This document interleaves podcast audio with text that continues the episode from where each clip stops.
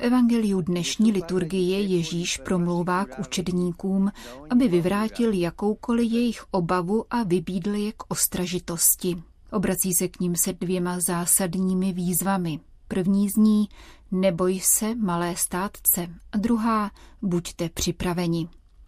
Neboj se a buďte připraveni. Jedná se o dva klíčové výroky, které rozptilují let kdy ohromující strach a pomáhají překonat svůdnost pasivního, mdlého života. Věnujme se dnes těmto dvěma pobídkám. Neboj se a buďte připraveni. Neboj se. Ježíš ze všeho nejdříve učedníky povzbuzuje, a to v zápětí poté, co hovořil o láskyplné a prozřetelnostní péči Otce, který se stará o polní lilie a nebeské ptactvo a tím spíše tedy zaopatří své děti. Není tudíž třeba schánět se a znepokojovat. Náš život spočívá pevně v božích rukou. Tato Ježíšova výzva, abychom se o nic nestrachovali, nám dodává odvahu.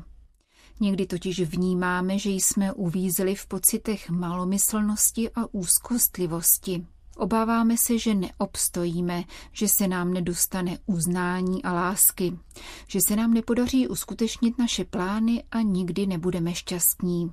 Trmácíme se tedy, abychom našli řešení a prostor k vyniknutí, abychom hromadili statky a bohatství, získali své jistoty. Ale jak to nakonec dopadá?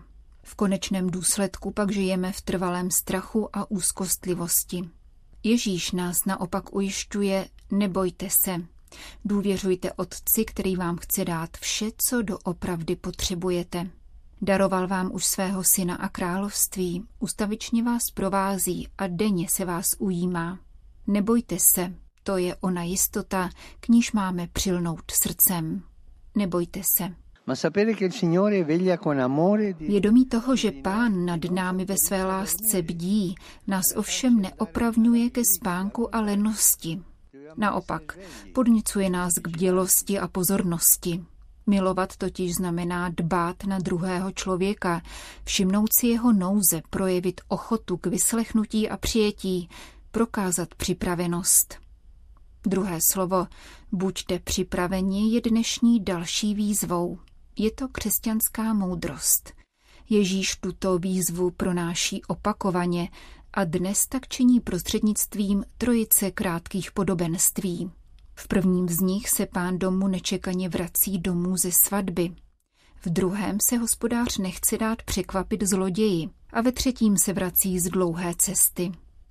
Všechna tato podobenství přidávají totéž poselství je zapotřebí uchovat bdělost, nepropadnout spánku, tedy nepodlehnout roztržitosti, nepoddat se vnitřní lenosti.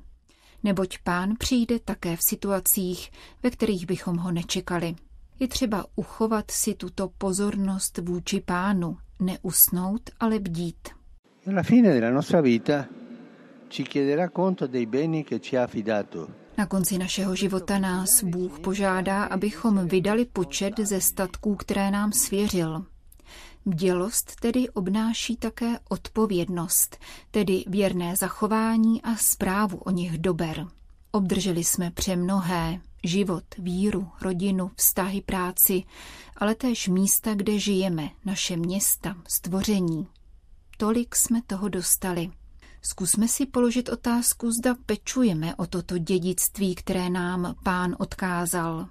Chráníme jeho krásu, anebo těchto věcí užíváme jen pro sebe či kvůli momentální osobní výhodnosti.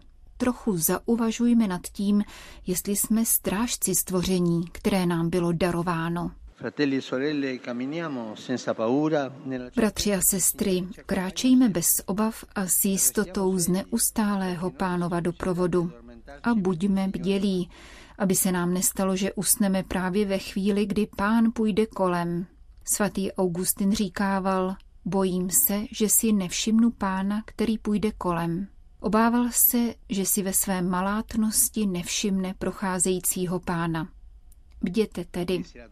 Kež nám pomáhá Pana Maria, která přijela pánovo navštívení a ve své velkorysosti a připravenosti pronesla své Hle, jsem služebnice páně. E con prontezza e generosità ha detto il suo eccomi.